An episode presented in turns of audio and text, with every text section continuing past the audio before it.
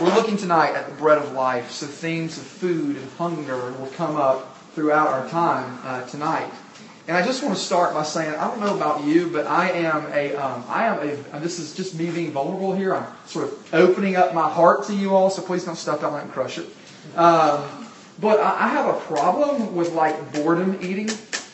Uh, I don't know about y'all, but when I get bored, I go straight to some potato chips or like powdered donuts or something like that. And um, it's really kind of funny actually, because I can, like, if we're just sitting around the house and nothing's going on, right? Um, my wife will look at me and say, "What are you doing, sweetie?" And I'll say, "I'm just getting some chips." And she's like, "You're bored, aren't you?" I'm like, "Yes, yes." She's like, "Why don't you go do something else?"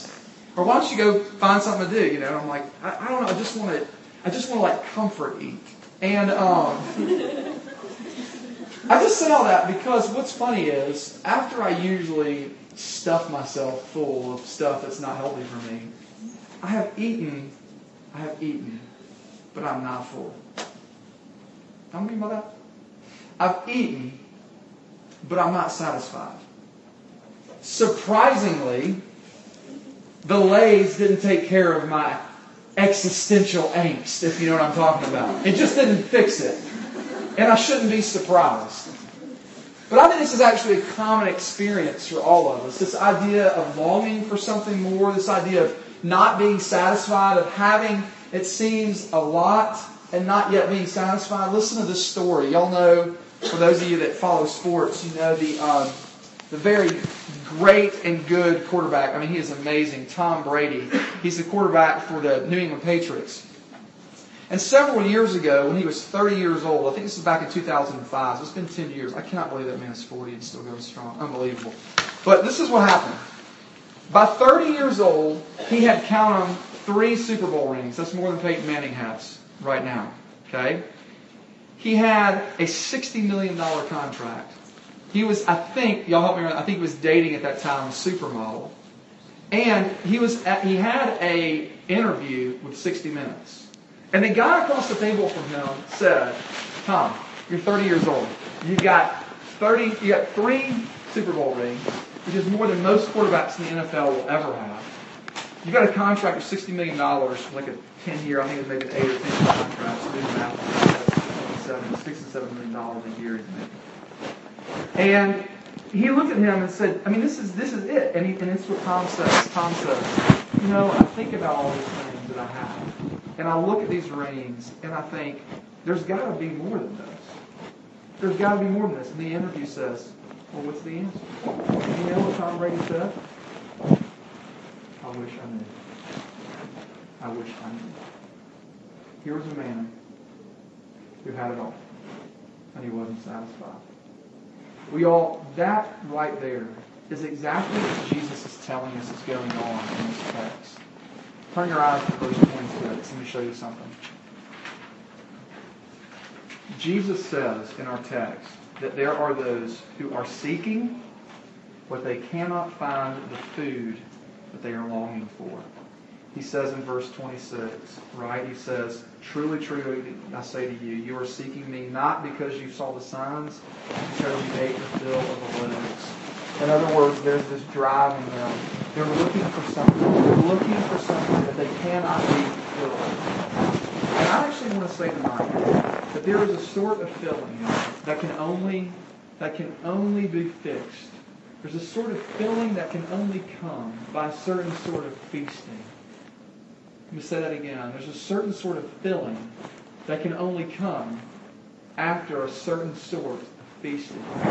And what John is going to tell us tonight is that that feasting is laid before us in the person and work of Jesus. He is going to say that Jesus himself is the bread of life. And so we want to take a look at that tonight. So where are we? What are we going to consider tonight? I want you all to see this that this text is broken down very simply into three questions. What is the bread of life? Secondly, what's its purpose? And then thirdly, how do we get it? What is the bread of life? What's its purpose? Why the bread of life? And then thirdly, how do we get this bread of life in Well, let's start with this idea of what is the bread of life. Before you can understand anything about what's going on in this text, we need to kind of go back. Mm, you need to go back about 1,200 years or so, to a time where Moses brought his people, not brought, brought people out of the land of Egypt on the conquest to the to the land known as Israel. You may remember we studied this in freshman Bible study. That God has miraculously delivered his people out of Egypt, and they're now with their toes in the Red Sea. The Egyptians are pursuing them to kill them. And God, by His grace, splits the Red Sea and delivers the people out. He brings salvation to those people. And then, after the waters cover back, cover back up, in Exodus chapter 16, they begin to grumble. They begin to grumble because they're in the wilderness. And they begin to say to Moses, We should have just stayed in Egypt and died there, man. What are you doing out here? What's going on? Have you just brought us out here to die? Where's the food? We're longing for food. And then, in the midst of that wilderness, God brings what is called manna every day. Manna was literally bread from heaven. Interesting fact about manna, it literally means what is it? That's the Hebrew. You translate the word what is it. So God sent what is it down from heaven every day. And these people had manna and food every day for them to eat for the, for the years that they were in the wilderness. God providing and sustaining them. So that's the background here of what's going on. Because did you see it here in, uh, in chapter 6 when he says in verse 31, the crown say, Hey, listen, our fathers ate the manna in the wilderness. That's a reference back to 16, Exodus 16. He gave them bread from heaven to eat. Now, you just need to hear me say that. Unless you understand that there is a history here that they share and we don't, you won't understand where this is going. Because you need to see that it was through the manna that God sustained his people. And what Jesus is now saying is, is this. There is now a better bread. There is now a different kind and a different sort of bread that has come to come down from heaven. And that bread is precisely me. My point is, is this. Do you see where Jesus said it? He said, I am the bread of life. And you'll notice in verse 33 that this bread comes down from heaven and gives life to the world. A couple of things that I think are interesting that we want to pick up on. First of all, did you notice bread is a person? A person. Jesus is saying that I am the bread of life.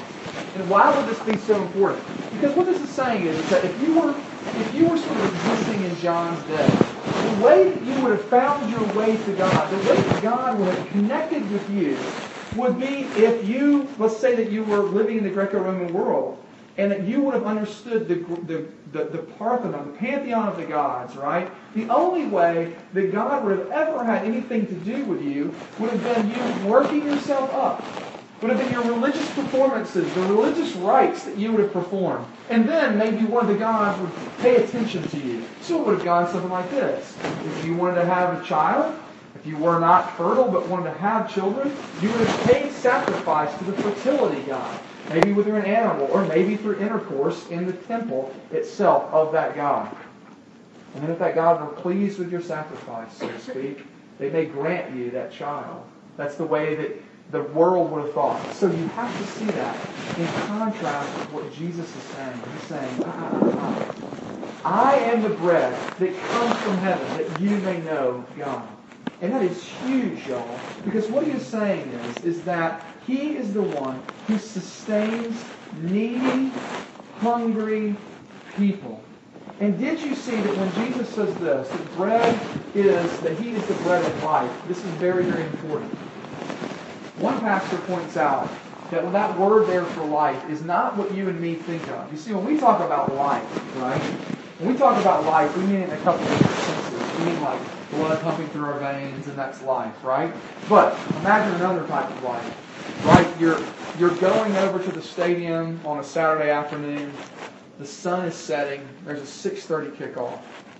There's fall in the air, right? A little crisp in the air.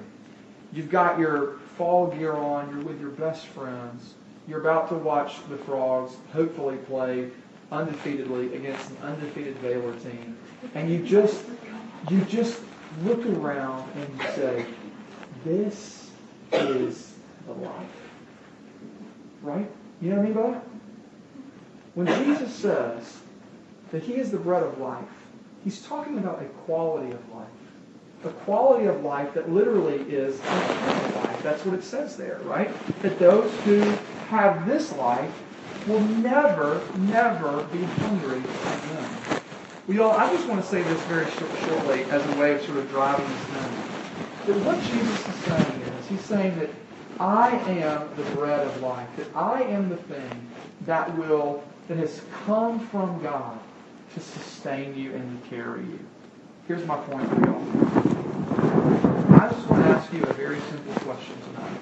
And that is, what is the thing that you are looking to to satisfy your deepest longings? What is it? Because as we sang in the song that I'm satisfied in you, I think it would take a very honest person to say, maybe, maybe God. But if I'm honest, the thing that brings quality to my life, the thing that brings real joy to my life, the thing that brings real happiness in my life is perhaps my success. Perhaps my grades. I'm really happy when I've got the straight A's thing going, you know what I mean? Or maybe it's that thing, right, called a boyfriend or called a girlfriend. That if I just have her, if I just have him, then my life will be fine. What about this? Some of y'all are like me. I mean, look, I'm not immune from this. That my life is good. We got any people pleasers out there? Got a few folks nodding some heads? Yeah. When y'all like me, my life is good. My life is real good. If you don't like me, I don't know what to do. Because I'm a people pleaser. I'm not proud of that. I need Jesus to change me in that. But I'm trying to be honest and say, the bread that comes from heaven, the bread of life for me, is so often not Jesus. And what this text is telling us is saying, come back. Come find the true bread. Come find the bread that never leaves you hungry. Because you know what? Here's the deal. If all of y'all in this room liked me and thought I was the bee's knees and sort of the cat's meow, see, here's the deal. Y'all aren't enough. Right? I'm going to have to go out there and find more people because the hunger has not been satiated. Do you see? There's always going to be something more that I need. That's what Jesus is saying. So, secondly, what is this idea of we've got seen we've seen what the bread of life is, and then what is its purpose? Well, look with me in verses 35 and 37 as we examine the second question. Do you see it there? Let's read this. I am the bread of life, whoever comes to me shall not hunger. Then in verse 7, all that the Father gives me will come to me, and whoever comes to me I will never cast out. Then drop your eyes down again to verse 40. We're just taking a look here at this at this well, that um, that this is the will of my Father, that everyone who is on the Son and believes in him should have eternal life, and I will raise him up on the last day. Listen, this is what Jesus is saying. What is the purpose of the bread? It is, here it is, two S words, to satisfy and to sustain to satisfy and to sustain. What do I mean by satisfy? Well, I've really already kind of touched on it. You know what it means to eat a good meal, right? You know what it means to fill your belly and to say, that was amazing. I share the story often of being on a job interview once up in Portland, Oregon. And um, the people that were hosting us took us out I think, to maybe one of the nicest French restaurants in, in, in Portland. And um, I have never had a meal like this in my entire life. They kept ordering the best seafood, the best cheeses, the best wines that I've ever put in my mouth, the freshest breads.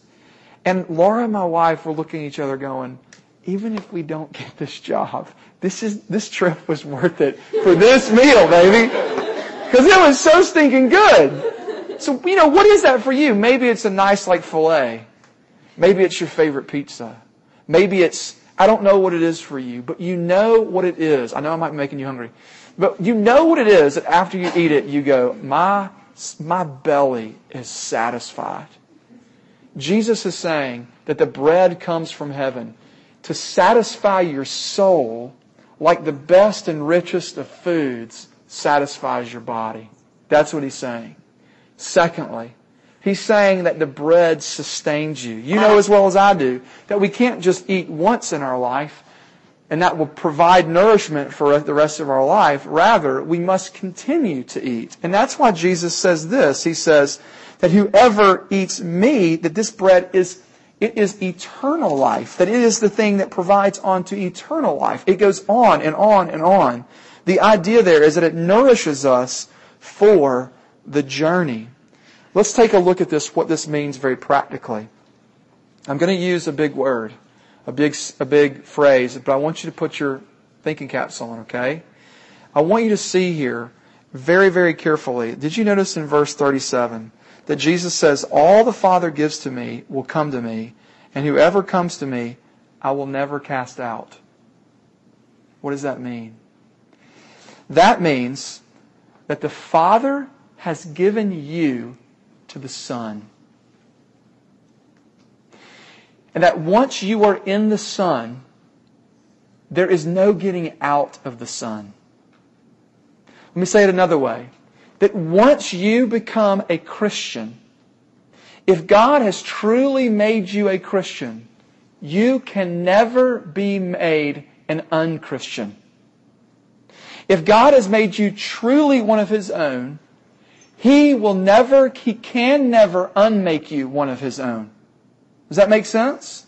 Look with me again in verse 40. He says, This is the will of my Father, that everyone who looks on the Son and believes in him should have eternal life, and I will raise him up on the last day. The language, the big phrase that I want to give to you guys is a language called the perseverance of the saints. And what that means is saints is not super special holy people. Saints just simply means Christians.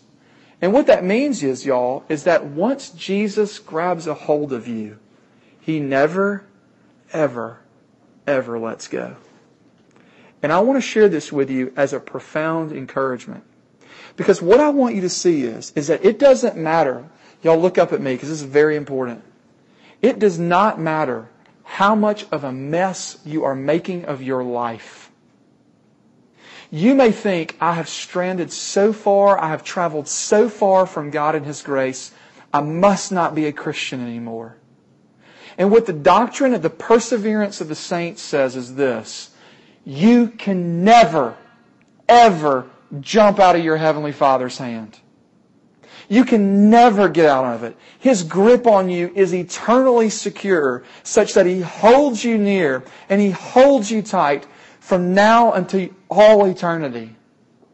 And that is meant to be a profound encouragement to some of you who struggle, who wonder about your Christianity, who look at the mess that you've made of your life for the past fill in the blank, and you say, surely God doesn't want anything to do with me. And what Jesus is saying in John chapter 6 is, no, I want everything to do with you. Because once the Father wraps His hands around you, he never lets go of you. And that is meant to be profoundly encouraging for you in your times of trials and in your times of doubt, in your seasons of where sin is just kicking you your butt. It is taking you to the mat and it is working you over.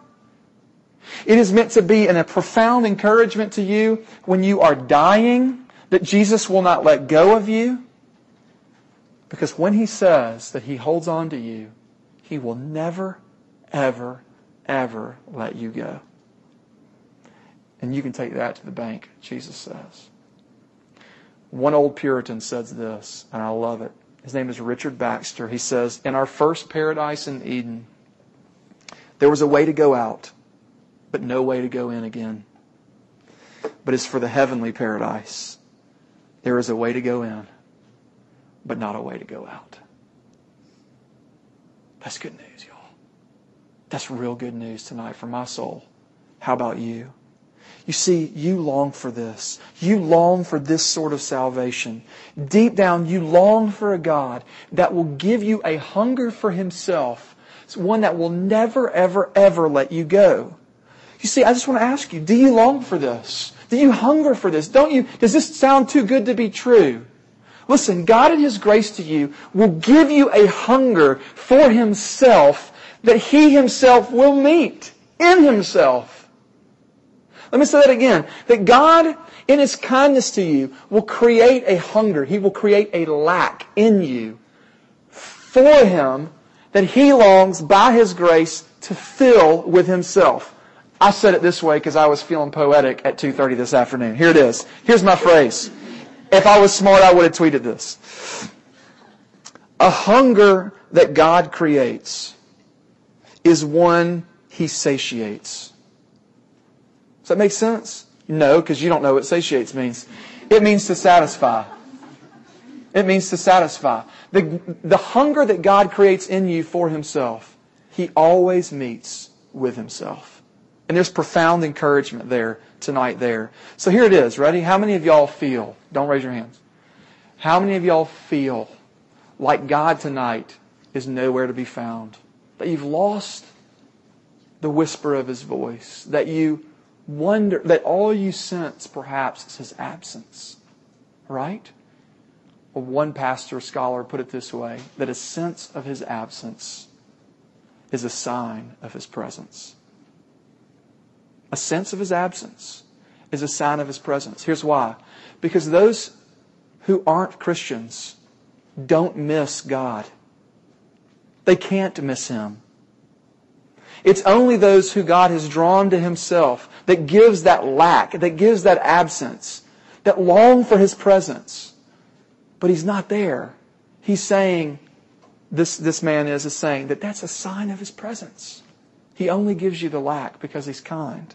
Let's take a look lastly at this idea, then how do we get it? Do you see it there in verse 37 and 40? He says this, that all the Father gives to me will come to me, and whoever comes to me I will never cast out. And again in verse 40, he says this, that this is the will of my Father, that everyone who looks on the Son and believes in him should have eternal life. And I will raise him up on the last day. So the question is, how do we get this bread of life? How do we take it in? How does it become a part of us, in other words?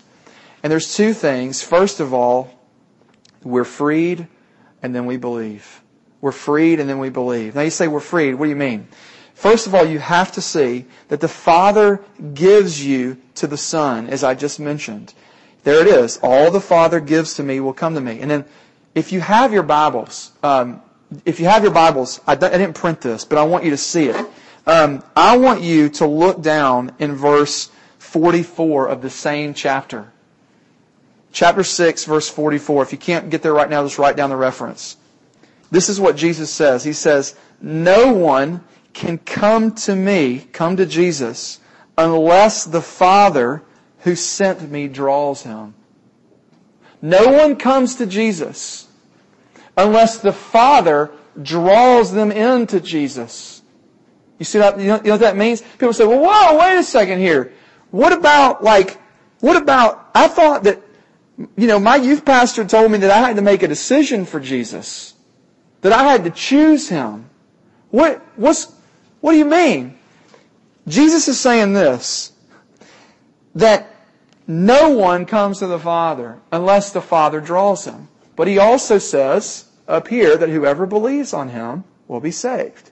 And I think this is really interesting is how do you reconcile those two statements? And that's why I see, say we're freed and then we believe. That you may say this, no, no, I, I made a decision for Christ. And I just want to tell you, yes, you did. And that's wonderful and we want to celebrate it. But before you did that, primarily, antecedent to that, Christ, from all eternity past, took great delight in you because of His great grace. And, and you were put into Christ by the Father. That's how that works. So, what does that mean? I love the image of a man locked in a jail cell. Before Jesus comes to somebody, you and me are like this in this, this jail cell. We, we cannot get out. We are bound by our sin and our trespasses, the scriptures say.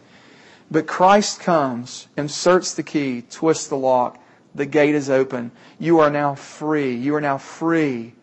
You are now free to turn and to believe in Christ. That's what this text is saying. I, I, don't, I don't know any other way to say it than put it simply than that. Now, what does that mean? All that we have to do then, all that we have to do is to look, is to believe. We trust, we, but we, I think a lot of times people think about, oh, I gotta have faith in God, and I gotta have this super strong faith, and if I have this super strong faith, uh-uh. What this is saying is, just like you put your bottom in the chair that you're in right now and you didn't think twice about it, you're just, you are trusting in that chair. So in the same way, we trust in Christ. We trust in Him to do what He has said He will do. Now this is really, really interesting, so I want y'all to think about this for a moment. I'm going to make a distinction, but I'm going to illustrate it first, then I'm going to come back and make the distinction. My friend, uh, who's, a, who's a campus minister with me, took his two, his kids and the two boys of his, one six, one nine, he took them to Space Mountain at Disney World. Uh, Space Mountain's the ride, right? Help me, help me. Okay, great. He's sitting beside the six-year-old. The nine-year-old's behind him. He says to the six-year-old, isn't this great? I'm so excited. The six-year-old goes, Dad, this is awesome. I cannot wait. It, you know, this is going to be the greatest ride ever. The nine-year-old in the back seat's going, mm-mm. I don't know, Dad. Th- no, this is a horrible idea. This is a horrible idea that we're on this ride right now. Here's the deal. After the ride was over, right? Who was, as it were, saved by the ride? The child who believed that the ride would get them there to the end? Or the child that thought there's no way, this is not a good idea? Which one of those ch- children made it to the end? And of course the answer is both. And that's huge because I want you to see something. What got them to the end of the ride was not what they thought about the ride. What got them to the end of the ride was the ride. And I think what most Christians do is, is they think, faith in Jesus. I have a weak faith. Oh man, I, and I beat myself up over it. I, I say, I gotta have more faith. I gotta have more. I gotta have more. And you, and you think that because your faith is weak, right, that you might not be a Christian. And what Jesus is saying is, weak faith, strong faith, it doesn't matter. Your faith is not the thing that has died for you. I'm the one that's died for you. And so what Jesus is saying here is, the one who believes, it's the one who believes. As weak or as strong as that might be, as weak as your trust might be, or as strong as your trust might be, what matters most, here it is, is the object of your faith. It's the thing that you're trusting in. And I urge you tonight to turn your eyes off of yourself. Get them off your self-centered, self-reflective faith and say, Jesus. Look to Jesus. He's the one that can save, not you. I just want to drive that home tonight. Y'all, here's the great hope for us tonight.